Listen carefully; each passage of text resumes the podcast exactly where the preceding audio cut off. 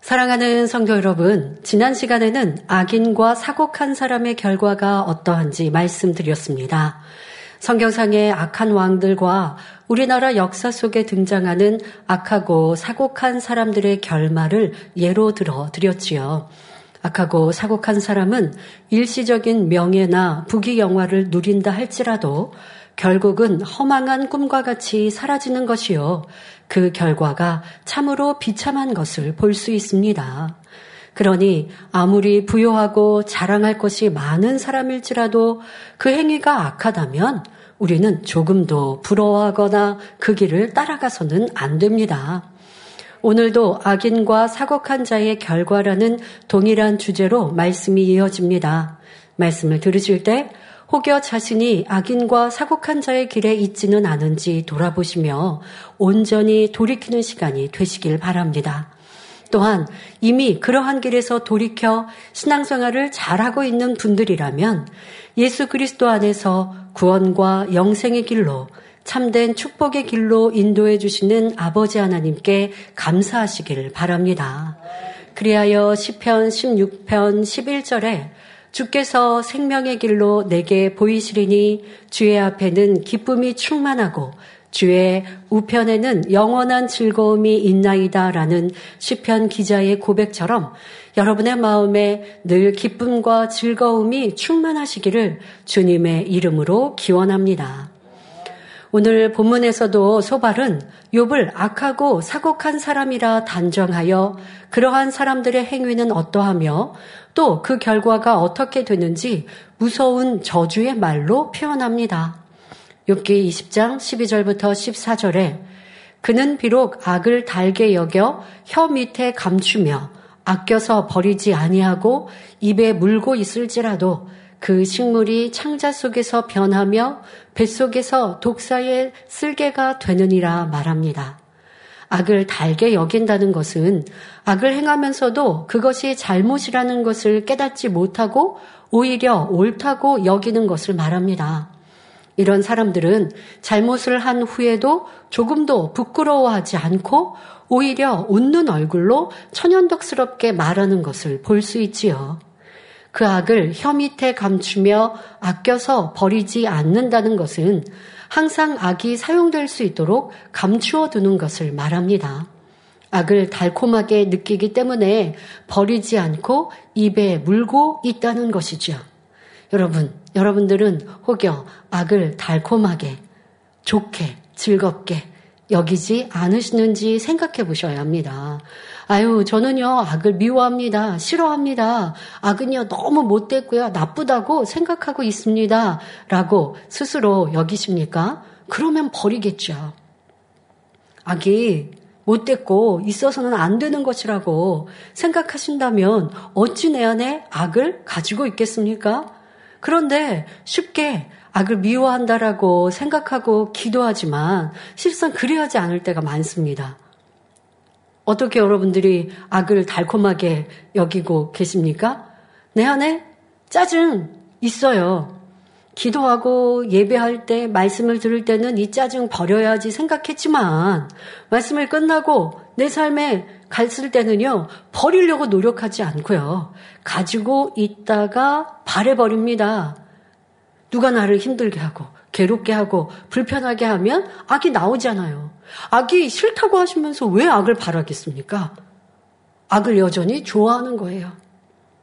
짜증내면 속 시원하고 누구랑 다투면 내 의견을 얘기하니까 나의 편을 변명할 수 있고 그러다 보면 다툼이 일어나는 거 알잖아요. 여러분들이 세네 살 먹은 어린아이 아니고 이렇게 살아오다 보면 자기를 주장하여서 다툼이 일어났고 이 자기 주장을 버려야 변론하지 않고 싸우지 않는다는 거 이 말씀을 통해서도 지금 여러분이 1년 동안을 듣고 계시는데 그러니까 나를 주장하지 말자. 나를 주장하면 다툼이 일어날 수 있어. 모르시는 분 없잖아요. 그런데 여전히 자기 변명하고 자기를 주장하고 내 입장을 말하고 너는 틀렸어 잘못했어 하고 지적하는 것을 즐겨하고 있으니 악을 좋아하는 것이요 사랑하는 것이요 악이 달콤하게 느껴지고 있는 것이죠. 자 이러한 우리를 인정하여서 나는 악을 사랑하고 있구나 악을 미워해야 버릴 텐데 순간순간 악을, 악은 버려야 돼 라는 거는 머리로 알지만 실상 누가 나를 괴롭게 하면 악이 나오게 되고 미워하게 되고 다투게 되고 서운하고 있는 이 악을 내가 사랑하고 있어서 그래야지 이런 내 모습 변화되기 원한다고 우리가 더 노력하고 수고해야 할 것입니다. 지금 소발이 볼 때 욥은 악을 버려야 하는데 오히려 악을 달콤하게 여겨 혀 밑에 감추어 놓음으로써 언제든지 사용하려고 한다고 말하고 있는 것입니다. 여기서 소발은 욥이 하나님을 원망하는 말을 악이라고 표현하고 있습니다.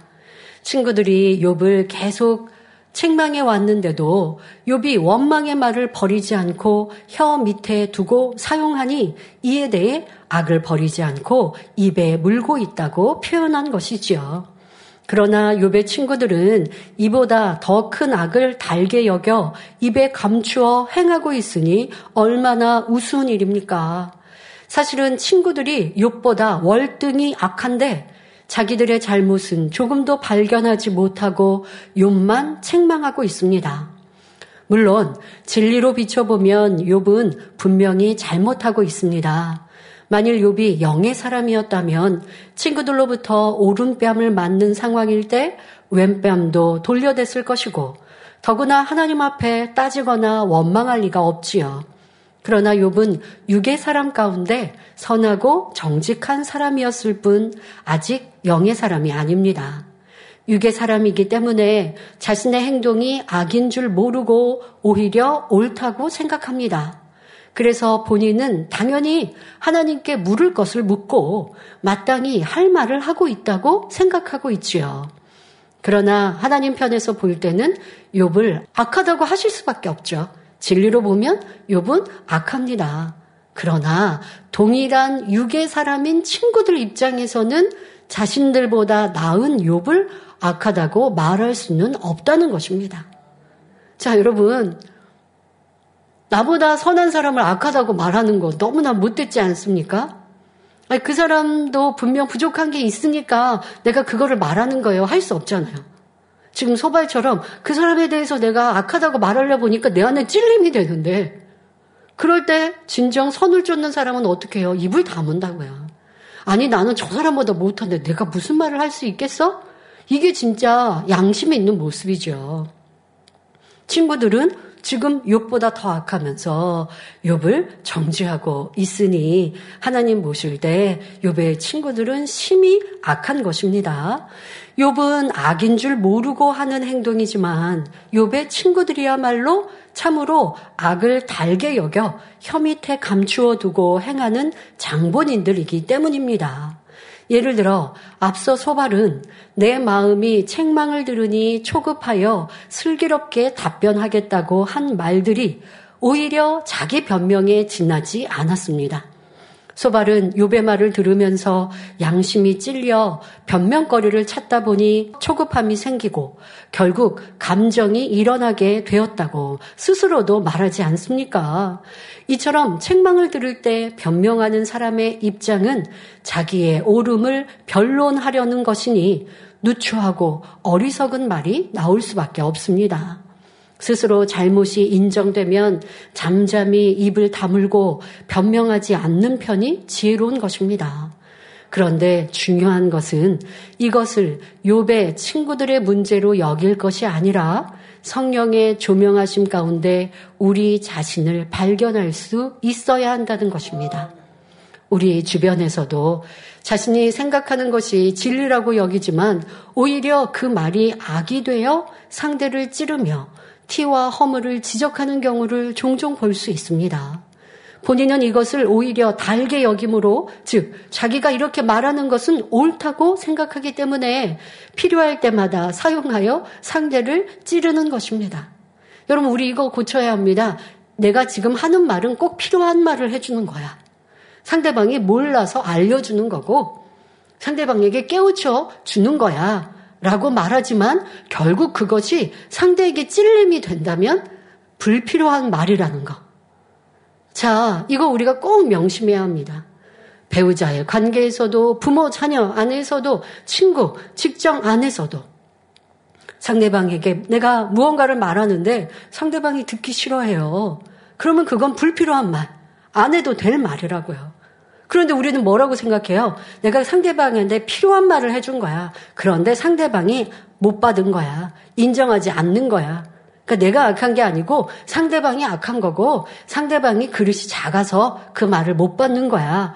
라고 자기를 자꾸 변명하면서 그러면서 내가 하는 말을 또 다음에 하려고 내 혀 밑에 감추어두고 있는 우리의 모습. 자, 이러한 모습들을 발견하여 벗어버립시다. 내가 자꾸 말하니까 다툼이 일어나고 변론이 일어나면 하지 말자고요. 여러분들 그 말 안에서 하늘이 무너지는 거 아니고요. 그 말 안에서 상대가 악을 쫓아가는 거 아니라고요. 도리어 화평이 깨어지고 불화해서 상대방이 나를 원수 맺고 있는데 자꾸 다툼이 일어나는데 나는 왜 꼭 필요한 말을 했다고 생각하고 있는지 이러한 내 안에 악을 벗어버려야 할 것입니다. 자신의 생각에서는 상대의 잘못된 점을 가르쳐 주어 유익하게 하려는 목적으로 말하기 때문에 자신은 악이라고 생각하지 않지요. 그런데 이렇게 그것은 분명 악이라는 것. 그걸 알아야 합니다. 이렇게 악인 줄 모르고 스스로 옳게 여겨서 상대를 지적하는 경우가 있는가 하면 숫째 악으로 가득 차서 의도적으로 상대를 찌르는 경우도 있습니다. 나는 잘해보려고 하다가 화평이 깨어지고 다툼이 일어나고 하는 분들도 있어요. 그런데 그게 반복되면 하지 말아야 하죠. 근데 반복되어서 나를 돌아보니 아 내가 불필요한 말을 하고 있구나 상대도 듣기 싫어하고 그러니까 이거 하지 말아야지 라고 생각했어요. 그리고 이거는 악이야 라고 알았어요. 그런데도 하고 있으면 그건 여러분 모르고 하는 사람보다 더 나쁜 것이고요. 그리고 내가 의도적으로 아 내가 이런 말을 하면 상대방이 기분 나빠하고 상대방이 주춤하고 상대방이 이제 뒤돌아설 걸 알면서도 일부러 찌르는 말을 하는 사람은 더 악한 것이지요. 이때 지적을 받는 사람이 단지 상대가 두려워서 말을 안 할 뿐인데 아니면 어떤 분은 지금처럼 이렇게 다투는 상황이 싫어서 그래서 그냥 내가 먼저 입 다물지 뭐. 상대가 한 말을 수긍해서가 아니고 상대가 옳은 말을 해서가 아니라 그냥 내가 상대방하고 이러다가 다툼이 일어나니까 아니면 상대방이 나, 나보다 더 윗사람이니까 그냥 내가 물러선 거에 불과한데 그런데 지적하는 사람, 자꾸 말을 하는 사람, 이 사람은요, 아, 상대방이 내 말을 마음에서 인정하고 받아들였구나, 라고 착각하는 이런 경우도 있습니다. 그러니까 바뀌지 않는 거죠. 달라지지 않는 거죠. 계속 말하고 있는 것이죠. 여러분, 그런 경우 많이 있어요. 회의도 그렇고, 또 어떤 모임도 그렇고, 사람 관계도 그렇고요.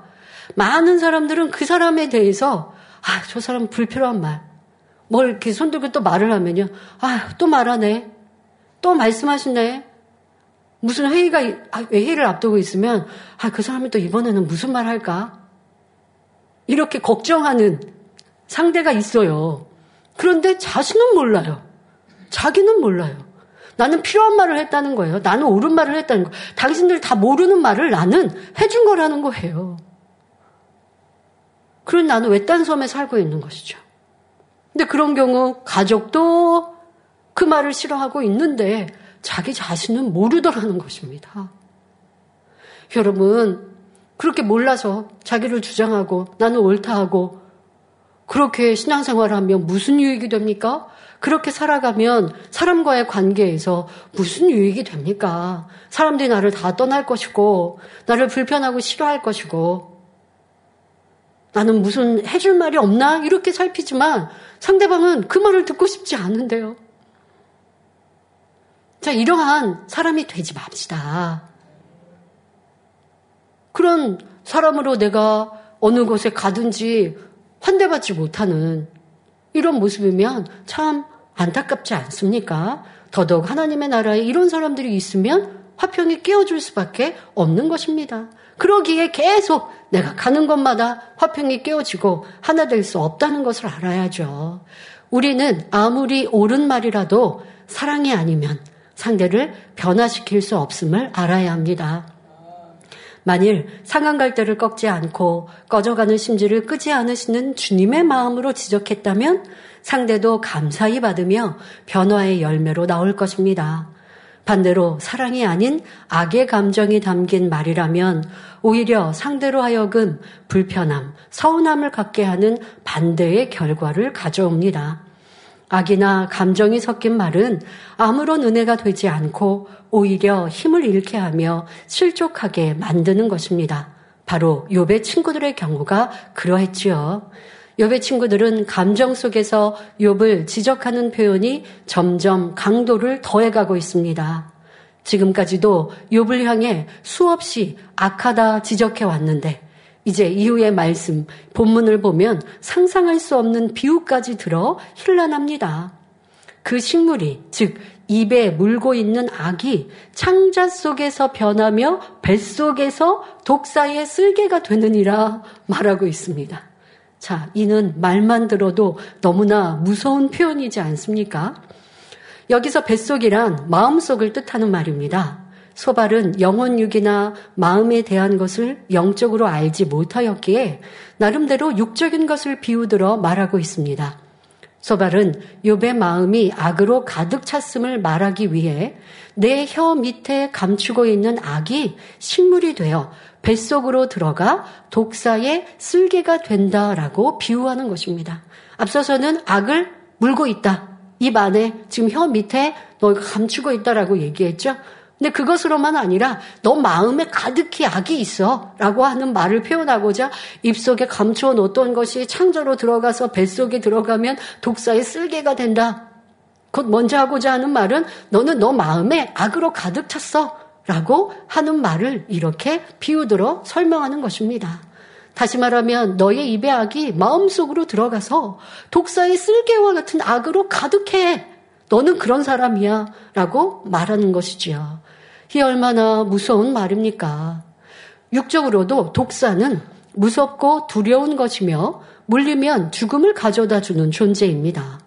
영적으로 독사는 원수마귀 사단과 일체이며 독사의 독이란 사망을 의미합니다. 또한 쓸개는 쓰고 추한 것을 말하는데 여기서는 독사보다 더 독한 것을 나타내 주기 위해 독사의 쓸개라고 표현하고 있습니다. 독사의 독이 사망을 가져다 주는 것인데 여기에 한술 더 떠서 독사의 쓸개라고 했으니 그만큼 강한 악을 표현하는 것이지요. 종합적으로 정리하면 독사의 쓸개를 뱃속에 담는다는 것은 곧 욥의 마음에 그만큼 악이 강하며 많이 있음을 말하는 것입니다. 사람에게 독사와 같다 라고만 해도 심히 악함을 표현하는 말인데 독사의 쓸개라고 했으니 이는 욥을 향해 너는 악인 중에 악인이다. 최고로 악하다 라고 공격하는 말입니다. 그러니 이러한 말을 듣고 있는 욥이 얼마나 감정이 끓겠습니까? 이어지는 말도 마찬가지입니다. 자, 그런데 사랑하는 성도님들, 여러분들의 가정 안에서 여러분 삶에서 이렇게 말이 독해지고 악해진다는 것을 알아야 합니다. 지금 우리는 욥기 20장의 말씀을 듣고 있잖아요. 계속해서 욥이 말을 하고 욥의 친구들이 그에 대해서 또 반박하는 말을 했고 또 그 반박하는 친구들의 말을 듣고 욥이 가만히 있지 않고 자기 변명을 또 합니다. 그 말을 듣고 있던 친구들이 또 지금 설명하고 있습니다. 이렇게 왔다 갔다 시간이 흐르고 이렇게 절수가 장, 이 말씀 욥기의 장수가 더해지면 더해질수록 욥도 친구들의 말도 점점점 거세지고 있는 것을 볼 때 우리의 대화도 그래 한다는 걸 알아야 합니다. 내가 무슨 말을 할 때 상대방이 아, 그래 하고 수긍해 준다든가 내 의견이 옳다라고 들어주면 아 그러면 관계도 참 좋아요. 그런데 내가 하는 말을 반박하든가 아니면 내가 상대에게 이런 이런 걸 요구하는데 아 그거 틀렸어라고 해보세요. 그럼 내가 기분이 상하죠. 기분이 상하고 그냥 맙니까? 뭐 오늘은 내가 더 이상 대화가 길어지면 안 되니까 말았어도 그것이 영 마음에 불편해서 다음에 만나면 내가 이런 말을 해줘야지. 아, 내가 왜 그때 이 말이 안 떠올랐을까? 상대방이 한 그 말에 내가 이렇게 답변했었으면 상황이 바뀌었을 텐데 하면서 또 불편한 이 감정, 서운한 감정들이 많은 말들을 만들어냅니다. 그리고 만나면 또 말합니다. 아니면 대화가 길어지고 길어지는데 변론이 길어지고 길어지면 상대의 감정 상할 말들 아니면 상대의 흠을 찾아서까지 얘기를 하고 상대방이 듣기 싫어하는 말들까지 하며 어, 어 지금처럼 상대방에게 독서를 품, 내뱉다가 그 다음에는 저주의 말까지 하는 이런 모습 부부간에는 어떠합니까? 상대방을 지적했다가 그러다가 그 상대의 형제 부모까지 들어서 그래서 말을 하면 그러다가 파탄 나는 거죠. 지금 욥과 욥의 친구들의 모습들이 악에 악에 악을 더하는 말들을 내고 있는데요. 감정이 점점 점점 더 격해지고 있는 이러한 모습들 속에서 여러분들 가정 안에 여러분들이 친구나 이웃과 직장 안에 이러한 모습들, 이러한 감정 싸움들이 있었다는 것. 그래서 화평이 깨어지고 분란이 일어났던 모습들. 그것은 분명 사단이 역사했는데 그렇게 불러일으키는 내 안의 악한 말들과 마음의 악한 감정들 아직도 가지고 있는지 아니면 얼마나 무익한지를 깨달아서 버리기 위해 힘써 기도했는지를 돌아보시고 요배 친구의 이런 말들을 통해서 야 나도 이런 악한 말을 했지 않는가 이런 것들을 발견하고 회개하고 화평을 쫓는 마음 안에 이런 감정들을 벗어버리는 우리가 되어줍시다.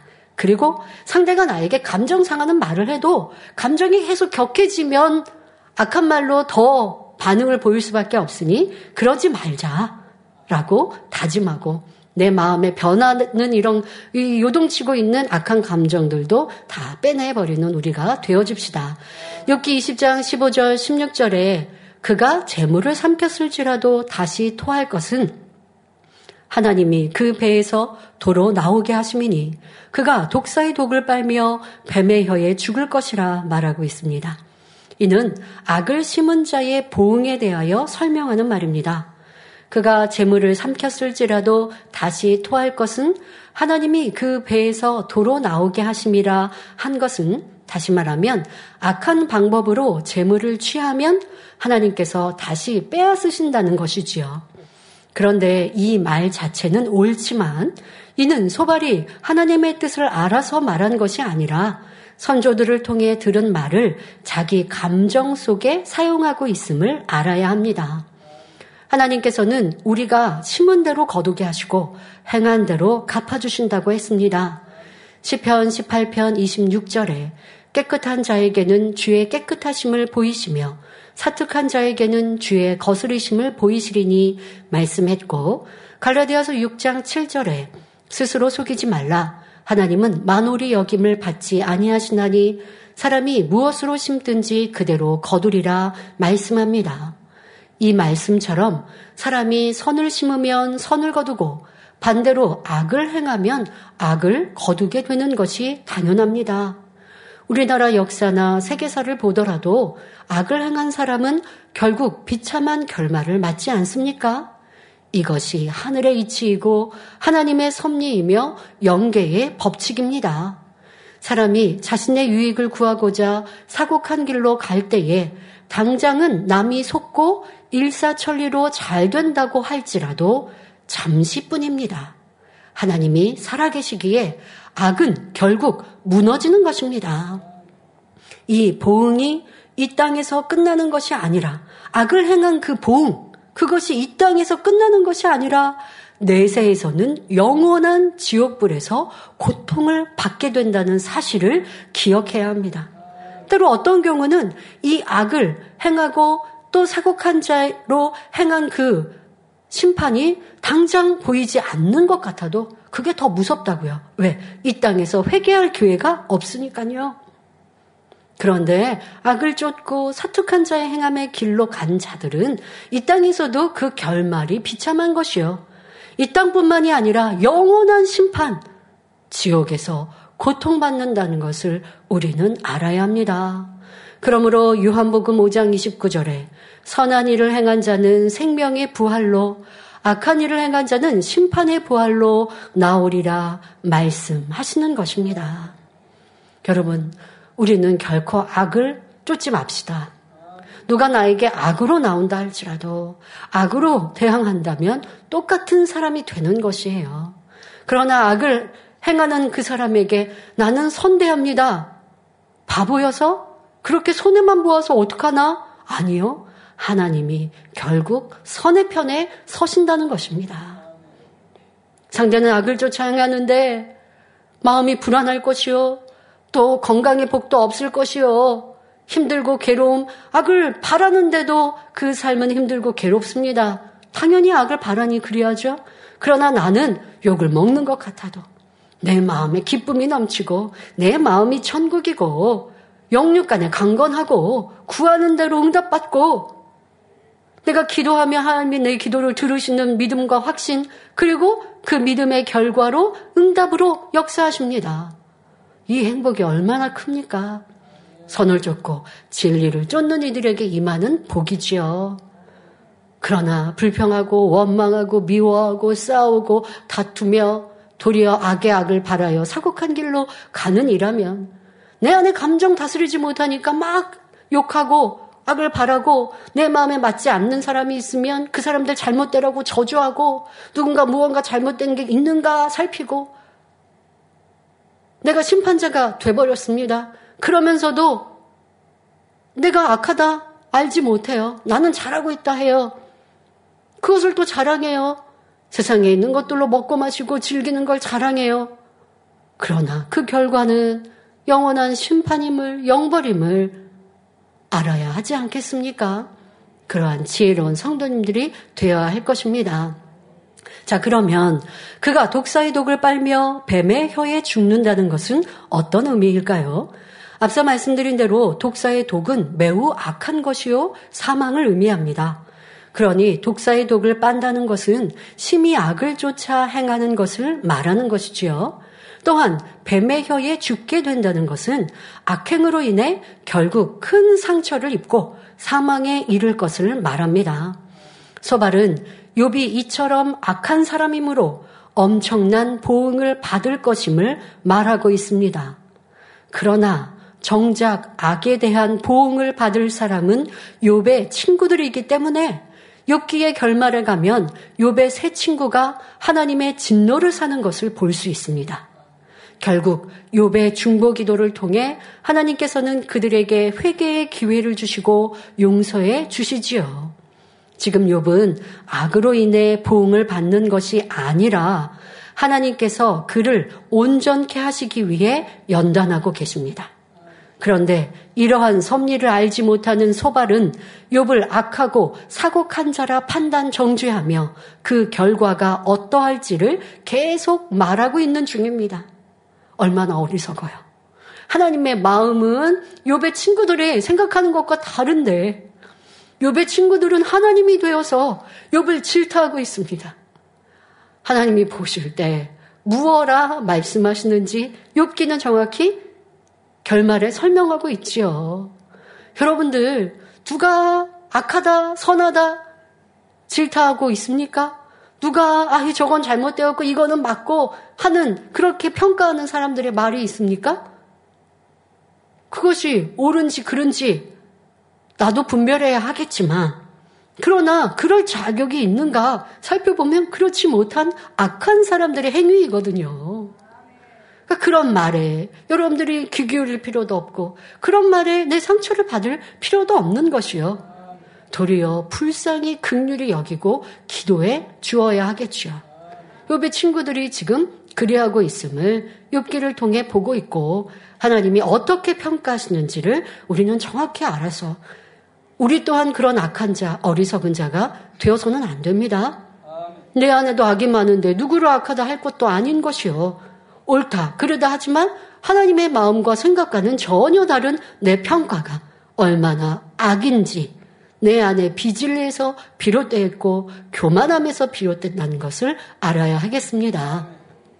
다음 구절을 보시면 욥기 20장 17절 18절에 그는 강 곧 꿀과 엉긴 젖이 흐르는 강을 보지 못할 것이요 수고하여 얻은 것을 도로 주고 삼키지 못할 것이며 매매하여 얻은 재물로 즐거워하지 못하리니 말합니다. 여기서 꿀과 엉긴 젖이 흐르는 강을 보지 못한다는 것은 욥이 풍요로움을 누릴 수 있는 땅과 좋은 것을 전부 잃었기 때문에 그것들을 이제 다시는 볼 수 없을 것이라 말하고 있는 것입니다. 또 수고하여 얻은 것을 도로 주고 삼키지 못한다 했는데 이는 애써 얻은 것을 가져보지도 누려보지도 못한다는 말입니다. 이어서 매매하여 얻은 재물로 즐거워하지 못한다는 것은 욥이 정당하게 얻은 것일지라도 자기 마음대로 할 수가 없고 다 사라져 버린다는 것이지요. 소발은 욥에게 왜 이처럼 심한 말을 하는 것일까요? 현실적으로 볼 때 욥이 철저하게 무너져 버리고 망했기 때문입니다. 가족도 일가 친척도 모두 떠나버리고 욥 자신마저 파괴돼 버린 상태였지요.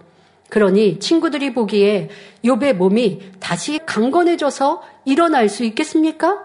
또는 주변에 돕는 사람이 있어서 재기할 수 있겠습니까? 이제 욥은 어떤 방법으로도 회복 불가능해 보였기에 친구들은 그처럼 단정지어 말하고 있습니다. 성도 여러분, 혹여 여러분 가운데 현재 자신의 처지가 욥과 같이 철저히 무너져 내렸고 도저히 일어날 힘이 없다고 생각되는 분이 계십니까? 그러나 이것은 믿음이 아니며 육신의 생각입니다. 믿음이란 자기의 능력을 믿는 것이 아니라 전지 전능하신 하나님을 믿는 것입니다.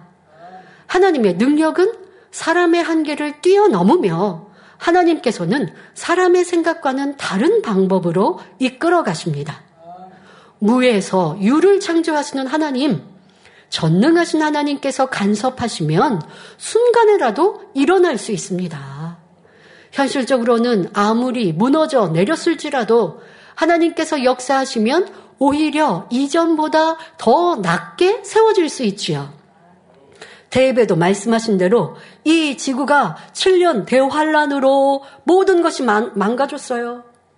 하늘도 바다도 땅도 그래서 이제 곳곳에서는 악취가 나고 또 흙도 망가졌으니 심는다고 무엇이 자랄 수 있겠습니까?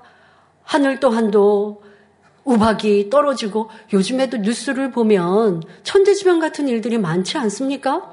막 우박이 큰 우박들이 떨어져 내리기도 하고 뭐 산불이 나면 꺼지지 않고 뭐 이러한 마지막 때의 징조들 세계 곳곳에서 드러나는 것을 뉴스를 통해 볼 수가 있는데요. 그 모든 것들이 다 함축적으로 나타난 7년 대환란 끝에 이 지구는 황폐해졌습니다.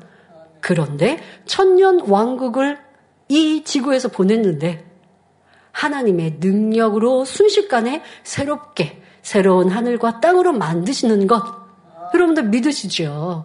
하나님의 능력은 그리하세요. 말씀으로 모든 것을 창조하신 하나님께서 황폐해진 지구도 새롭게 만드시지 않습니까?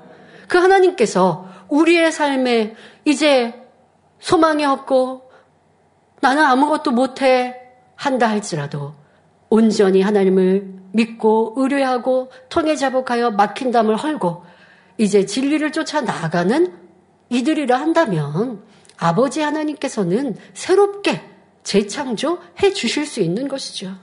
우리의 육체의 강건함뿐 아니라 우리의 삶도, 우리의 영혼도, 우리의 성격도 이와 같이 변화될 수 있는 것입니다. 실제로 많은 성도님들이 체험에 오시지 않았습니까? 만민의 역사 속에, 목자의 권능 속에 이러한 나는 할 수 없는데요. 이제 모든 것이 망했어요. 사업터도 모든 것이 망했어요. 그래서 이제 길이 없어요. 내 가족 먹여 살릴 힘도 없어요. 어디에 가서 막노동할 그런 내 힘도 없는데. 그런데 내가 사심 욕심으로 이루었던 것을 철저히 회개하고 돌이켜 두 손 두 발 들고 천부의 의지 없어서 손 들고 옵니다. 하며 회개하고 돌이켜 빛 가운데 진리 가운데 살아갈 때 그러나 그 연단의 시간들은 있죠. 그 연단의 시간에 철저히 나를 낮추고 그리고 겸비 그와 같이 행할 때 아버지 하나님이 보시니 아 이제 되었다 하면 그 연단이 어떤 경우는 1년이요 2년이 되는 분도 있었지만 회복하시면 전에 어떤 저분이 저렇게 망했어 찾아볼 수 없는 새로운 성공의 길로 이끌어 가시는 이러한 성도님들의 간증도 보았습니다. 죽음만 기다린다라고 하는 육체의 문제 속에서도 목재의 권능으로 기도받고 나니 부흥성에 참석하고 나니 이제는 강건해져서 두 발로 또 새 힘으로 주를 위해 충성하는 성도들의 간증도 얼마나 많이 있었습니까? 가정이 파탄났습니다. 이혼의 위기 속에 있습니다. 자녀들이 삐뚤어 나갑니다. 부부의 사랑은 식어졌습니다. 하나 될 기미는 보이지 않습니다. 그런데 이 성계를 복음으로 내 잘못입니다. 내 탓입니다. 회개하고 돌이켜 나가니 가족들이 하나 되어져서 저 천국을 향해 달려가는 행복한 가정으로 바뀌는 이러한 간증도 무수히 많았습니다. 이렇게 하나님을 기쁘시게 하면 하나님께서는 순간에라도 축복해 주실 수 있고 어떤 문제라도 해결해 주실 수 있습니다. 현대과학이나 의학으로 치료 불가능한 질병이라 해도 죄의 담을 찾아 회개하고 돌이키면 하나님께서는 깨끗하고 온전하게 치료해 주시지요. 그러므로 어떠한 형편과 처지에 놓였다 할지라도 하나님의 능력을 믿고 의지하시기 바랍니다. 이어지는 말씀을 보면 소발은 요백에 왜 지금처럼 비참한 결과가 왔는지 그 이유를 설명하고 있습니다. 욥기 20장 19절에 이는 그가 가난한 자를 학대하고 버림이요 자기가 세우지 않은 집을 빼앗음이니라 말합니다. 즉 악한 사람이 모든 것을 잃고 무너져 내리는 까닭은 그가 가난한 자를 학대하고 버렸으며 남의 집을 빼앗았기 때문이라고 말하고 있습니다. 역사를 보면 권세가들이 가난한 사람들을 돌보지 않고 오히려 약탈하는 경우가 많이 있었습니다. 이는 하나님 보시기에 가난한 사람을 학대하여 버린 것과 같고 남의 집을 빼앗는 것과 같은 이치입니다. 그러나 욥은 이처럼 악한 사람이 아니었고 오히려 가난한 사람을 도와주고 연약한 사람을 일으켜 주는 사람이었습니다. 그래서 하나님께서 순전하고 정직하다 인정하시는 사람인데 소발은 자기 감정 속에 말을 지어내며 욥을 매도하고 있습니다. 친구로서 욥을 위로해 주는 것이 아니라 점점 더 힘들게 하는 것입니다. 여러 차례 지금 이런 모습을 보았죠. 친구들이 욥을 질타할 때 욥의 행하였던 선행들을 악하였다고 너가 잘못했다고 매도하는 말들을 들어볼 수 있었습니다. 자, 이것이 사람의 악한 감정입니다. 상대방이 싫어지면요. 선하고 착한 것도요, 다 나쁘다고 하고요. 잘한 것도 못했다고 이렇게 말합니다. 그거는 내가 지금 악을 바라고 있는 것임을 알아야 합니다. 여러분들도 내 삶에 이런 모습들이 있지 않는지, 아니, 저 사람이 마음에 안 들으면 그 사람이 잘하고 선한 것도 나쁘다 그러고, 아니, 그 사람 그렇게, 어? 잘하는 거 다 자기를 드러내려고 하는 거야. 하기도 하고, 그 사람이 열심히 선행을 쫓을 때, 아, 있으니까 그렇게 하지. 나도 있으면 저렇게 할걸? 이렇게 선한 것도 선이라고 말하지 않고 악하게 말하는 모습들이 내 안에 얼마나 악한 감정, 시기, 질투가 가득한지를 알아야 합니다. 우리는 감정이 얼마나 어리석고 쓸모없으며 또한 큰 죄를 낳는 것이며 상대를 힘들게 만드는 것인지 알아야 합니다. 감정이 나면 말이 뒤틀려 나온다는 것을 깨달아 감정 자체를 버려야 합니다. 성도 여러분, 감정 자체를 버려야 한다는 것은 우리가 어떤 것을 느끼는 자체를 버려야 한다는 의미가 아니지요. 여기서 감정이란 누구에게나 있는 일반적인 감정과는 다릅니다. 성도님들의 이해를 돕기 위해 감정의 의미를 잠시 살펴보도록 하겠습니다.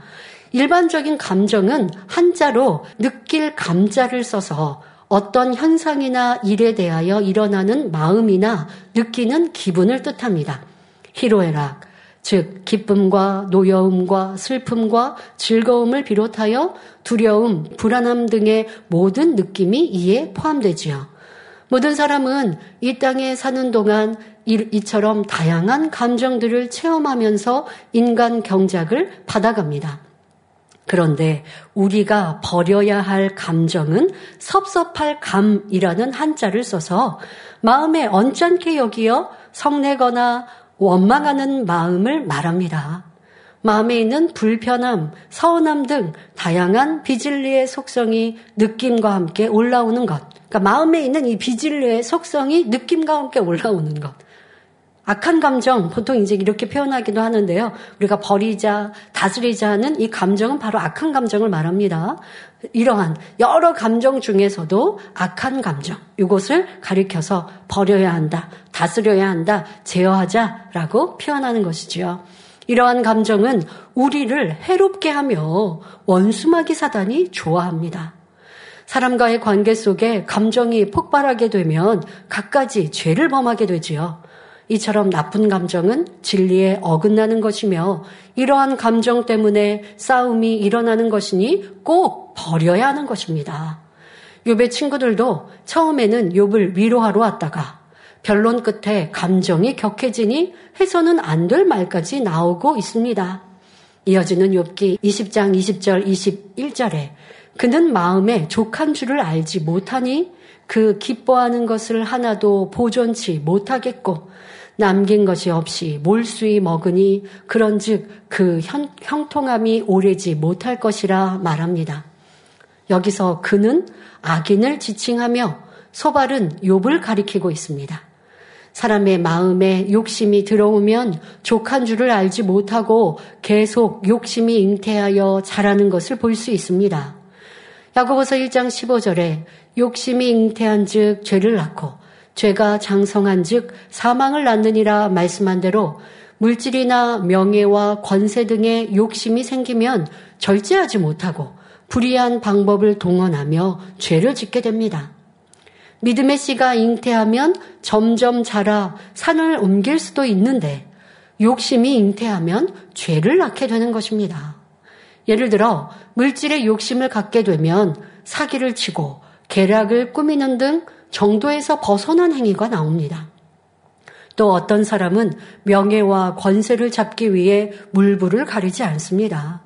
자기가 원하는 것을 얻고자 수단 방법을 가리지 않으며 많은 사람을 희생시키고 피 흘리는 일까지 서슴치 않는 것입니다. 소발은 욥을 이처럼 악하고 욕심 많은 사람으로 오해하여 계속 힐난하며 비판하고 있습니다. 이는 욥을 육의 눈으로 바라보기 있기 때문입니다. 그러나 영적으로 바라보면 욥이 악하거나 욕심이 많아서 재물과 가족들을 보존하지 못한 것은 아니지요. 하나님께서 욥의 좋은 중심을 보시고 더 좋은 그릇으로 만들어서 더 큰 축복을 주고자 모든 것을 잃어버리는 시험을 허락하신 것입니다. 성도 여러분, 우리는 범사에 영적으로 바라볼 수 있어야 합니다. 영의 눈. 이것을 여러분들이 가져야 돼요. 자, 영적으로 바라본다는 것은 곧 믿음의 눈, 사랑의 눈, 선의 눈, 극률의 눈으로 본다는 것입니다. 여러분들 모든 것을 그런, 그런 눈으로 바라봅시다.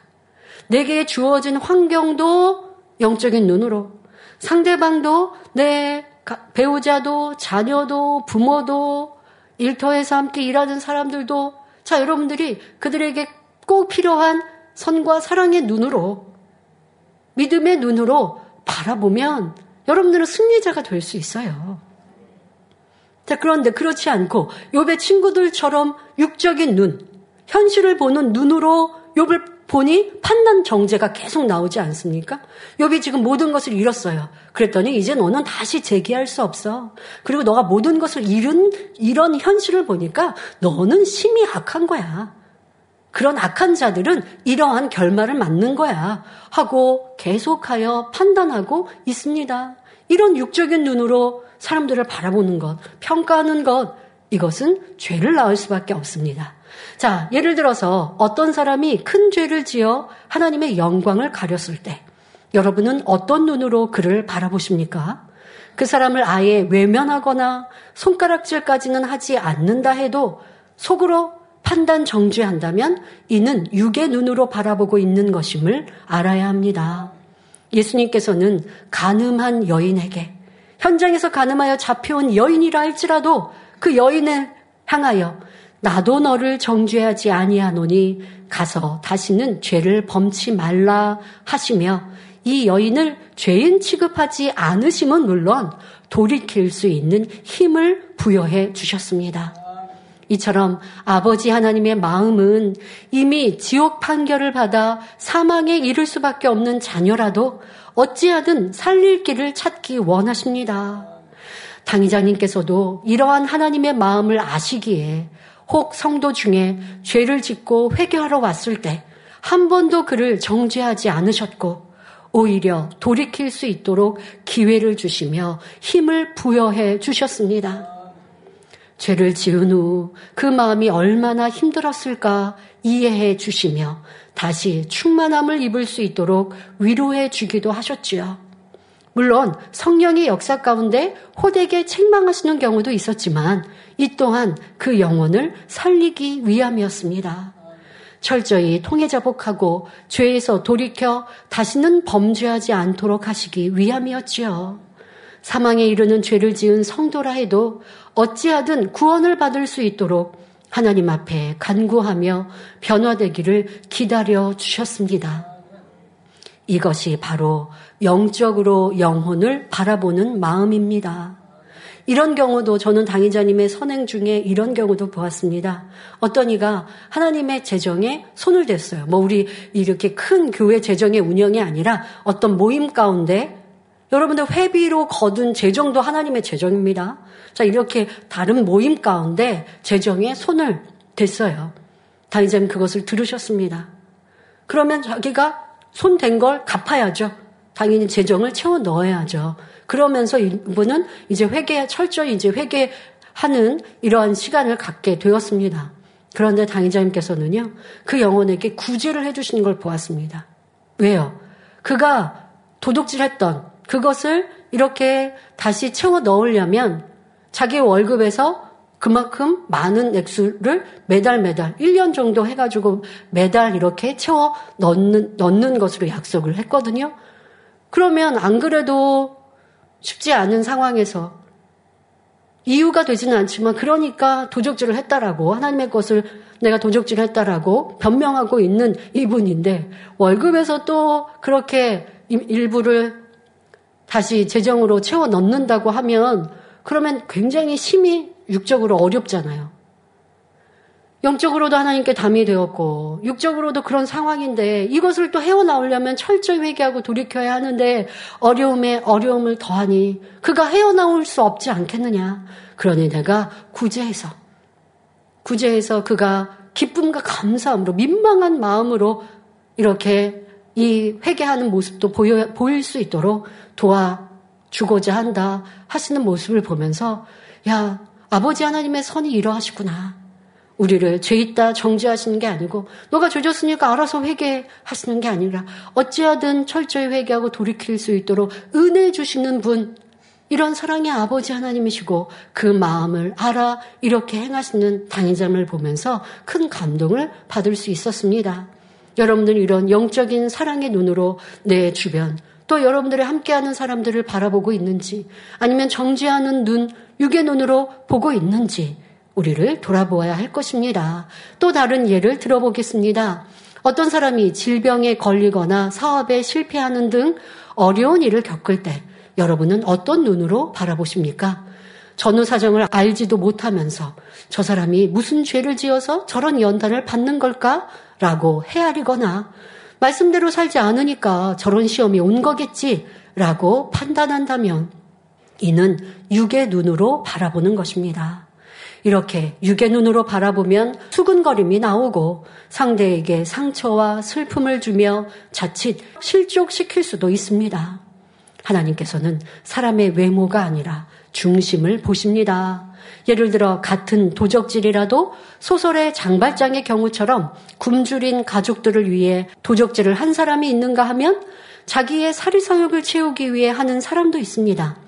이때 세상의 법은 두 사람에게 똑같이 도적질이라는 죄명으로 손가락질을 할 수 있지만 중심을 보시는 하나님께서는 각자에게 다른 공의를 적용하시는 것입니다.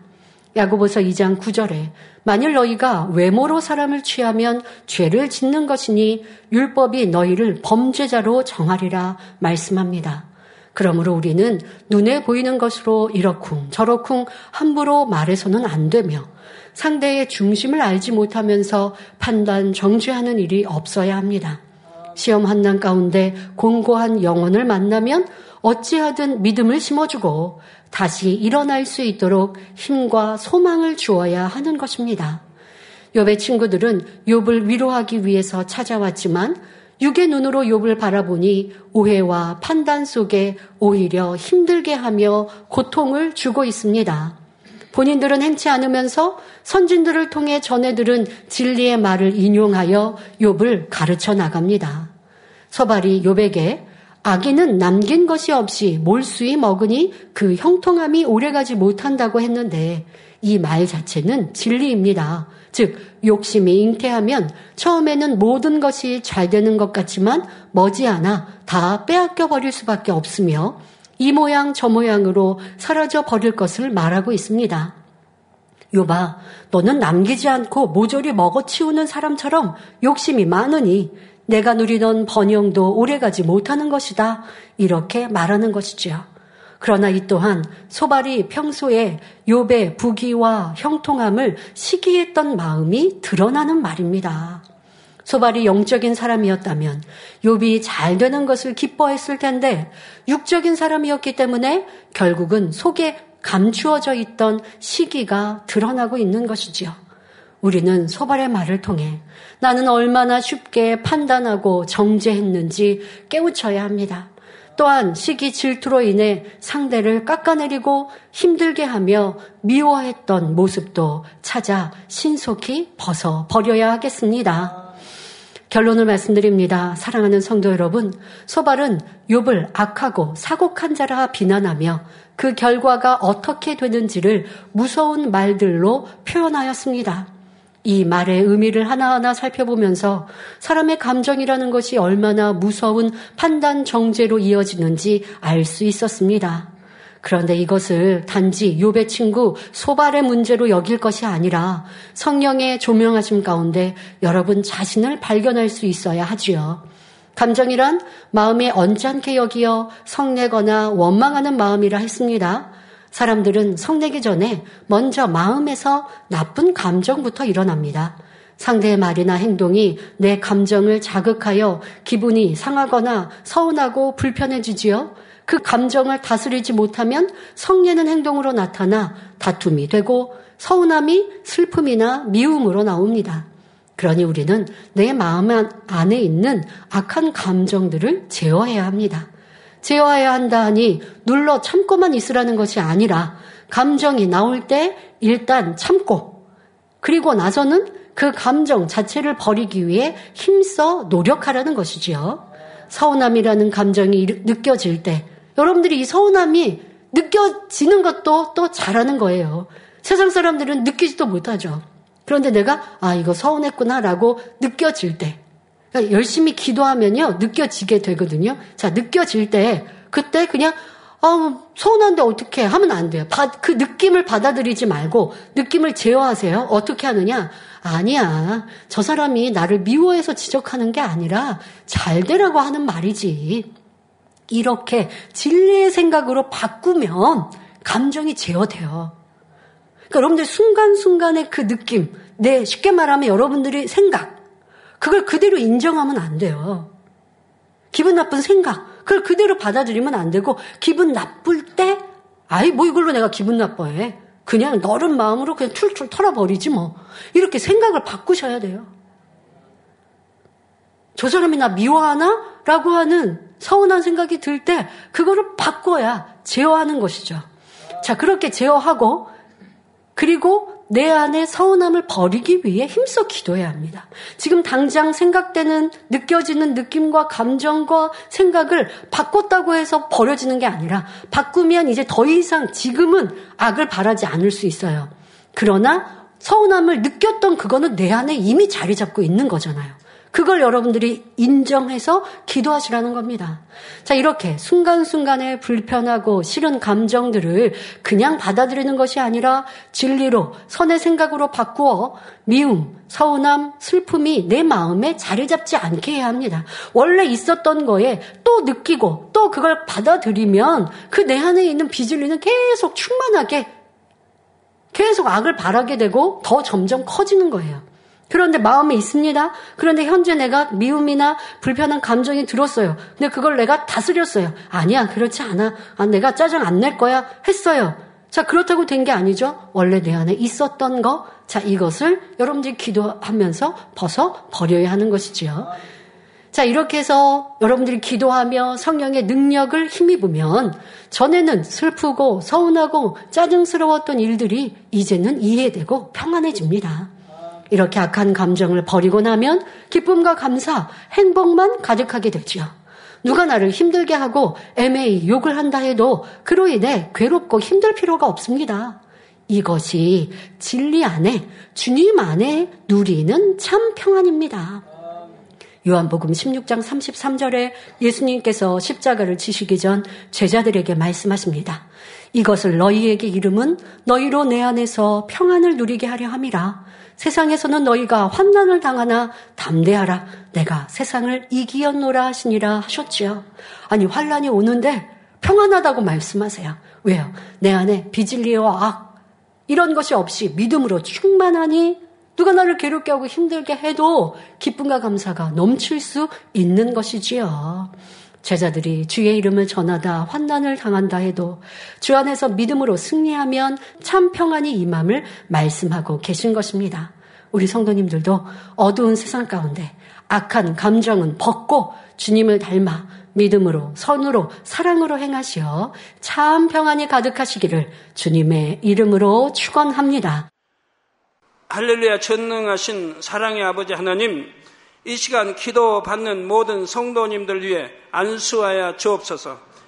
GCN 방송과 인터넷과 화상을 통해 기도받는 지 교회와 지 성전 그리고 전 세계 하나님의 자녀들 위에도 시공간을 초월하여 역사하여 주시기를 원합니다. 믿어지는 믿음을 주시고 부정적인 생각과 의심의 세력을 물리쳐 주옵시며 모든 시험 환란도 물리쳐 주옵소서. 머리부터 발끝까지 오장육부, 뼈, 마디마디, 온몸의 신경, 조직, 세포 등 아픈 곳마다 성령의 불로 태우시고 근본의 빛으로 역사하여 주옵소서. 예수 그리스도의 이름으로 명하노니 원수마귀 사단 모든 질병, 균, 연약함아 물러가라. 빛이 여임하라. 모든 불치, 난치병도 성령의 불로 태워 깨끗하게 역사하여 주옵소서. 말라리아를 비롯한 모든 풍토병도 물리쳐 주옵소서 깨끗함을 입을 지어다 감기, 기침, 열, 몸살, 독감 등 각종 유행성 질병도 다 물러가라. 어떠한 유행성 질병 균도 틈타지 않게 지켜 주옵소서. 위암, 폐암, 간암, 유방암, 자궁암, 대장암, 피부암 등 각종 암과 에이즈, 백혈병, 뇌졸중, 고혈압, 저혈압, 심장병, 폐병, 위장병, 당뇨, 부인병, 피부병, 갑상선, 질환과 모든 염증도 깨끗게 하여 주옵소서. 소아마비, 중풍, 관절염, 디스크도 온전케 하여 주옵소서. 요통, 두통, 신경통을 비롯한 모든 통증은 사라질지어다. 간질, 자폐증, 우울증, 조울증, 노이로제 등 모든 정신 질환도 물러가라. 모든 마비된 것도 풀어지고 일어나 걷고 뛸지어다. 눈도 잘 보이게 하옵시고 귀도 잘 들리게 하여 주옵소서. 소경은 눈을 뜨고 기머거리는 들으며 벙어리는 말할지어다. 각종 사고 후유증도 깨끗게 하시고 부러진 뼈도 붙여 주옵소서. 화상 입은 것도 온전케 하옵소서. 화기야 물러가라. 열도 물러가라. 아버지 흉터도 나지 않게 역사해 주시기를 원합니다. 마약을 비롯하여 각종 약물과 독극물 중독도 깨끗함을 입을 지어다. 죽은 신경과 세포가 살아나며 죽은 자도 살아나게 하여 주옵소서. 잉태의 축복도 주시기를 원합니다. 잉태 축복을 받으라 예수 그리스도의 이름으로 명하느니 원수막이 사단아 하늘 공중 곳에 잡은 악의 영들아 물러가라. 그의 사자들도 물러갈지니라. 이 땅의 악한 영, 더러운 영, 거짓되고 간사한 영, 이간질하고 미혹하는 모든 어둠들은 물러가라. 모든 흉악의 결박을 풀고 어둠아 물러가라 빛이 여 임하라. 아버지 하나님 부르짖어 기도할 수 있는 능력을 주시고 죄를 버리고 성결될 수 있는 능력을 주옵소서. 영혼이 잘됨 같이 범사에 잘되게 하시고 가정의 복음화도 이루어 주시기를 원합니다. 한 주간도 모든 사고와 재앙으로부터 지켜주시고 불통이 없는 형통한 삶을 살 수 있도록 축복해 주옵소서. 성령의 불담으로 천군 천사와 주님의 불꽃 같은 눈동자로 모든 하나님의 자녀들과 가정, 일터, 사업터를 지켜주시기를 원합니다. 학생들에게 지와 명철을 더하시고 공부도 할 수 있는 뜨거운 마음과 열정도 더하여 주옵소서. 마음과 생각을 세상에 빼앗기지 않도록 지키시고 하나님을 뜨겁게 사랑하는 학생들로 축복하여 주옵소서. 하나님의 자녀들이 먹으나 마시나 입으나 무엇을 하든지 하나님 앞에 영광 돌리는 삶이 되게 축복하여 주시기를 원합니다. 나는 하나님을 만났노라 체험했노라 응답 받았노라 축복 받았노라 간증하는 입술이 되게 역사하여 주옵소서. 아버지 하나님 감사합니다. 홀로 영광 받으옵소서. 우리 주 예수 그리스도의 이름으로 기도하옵나이다. 아멘.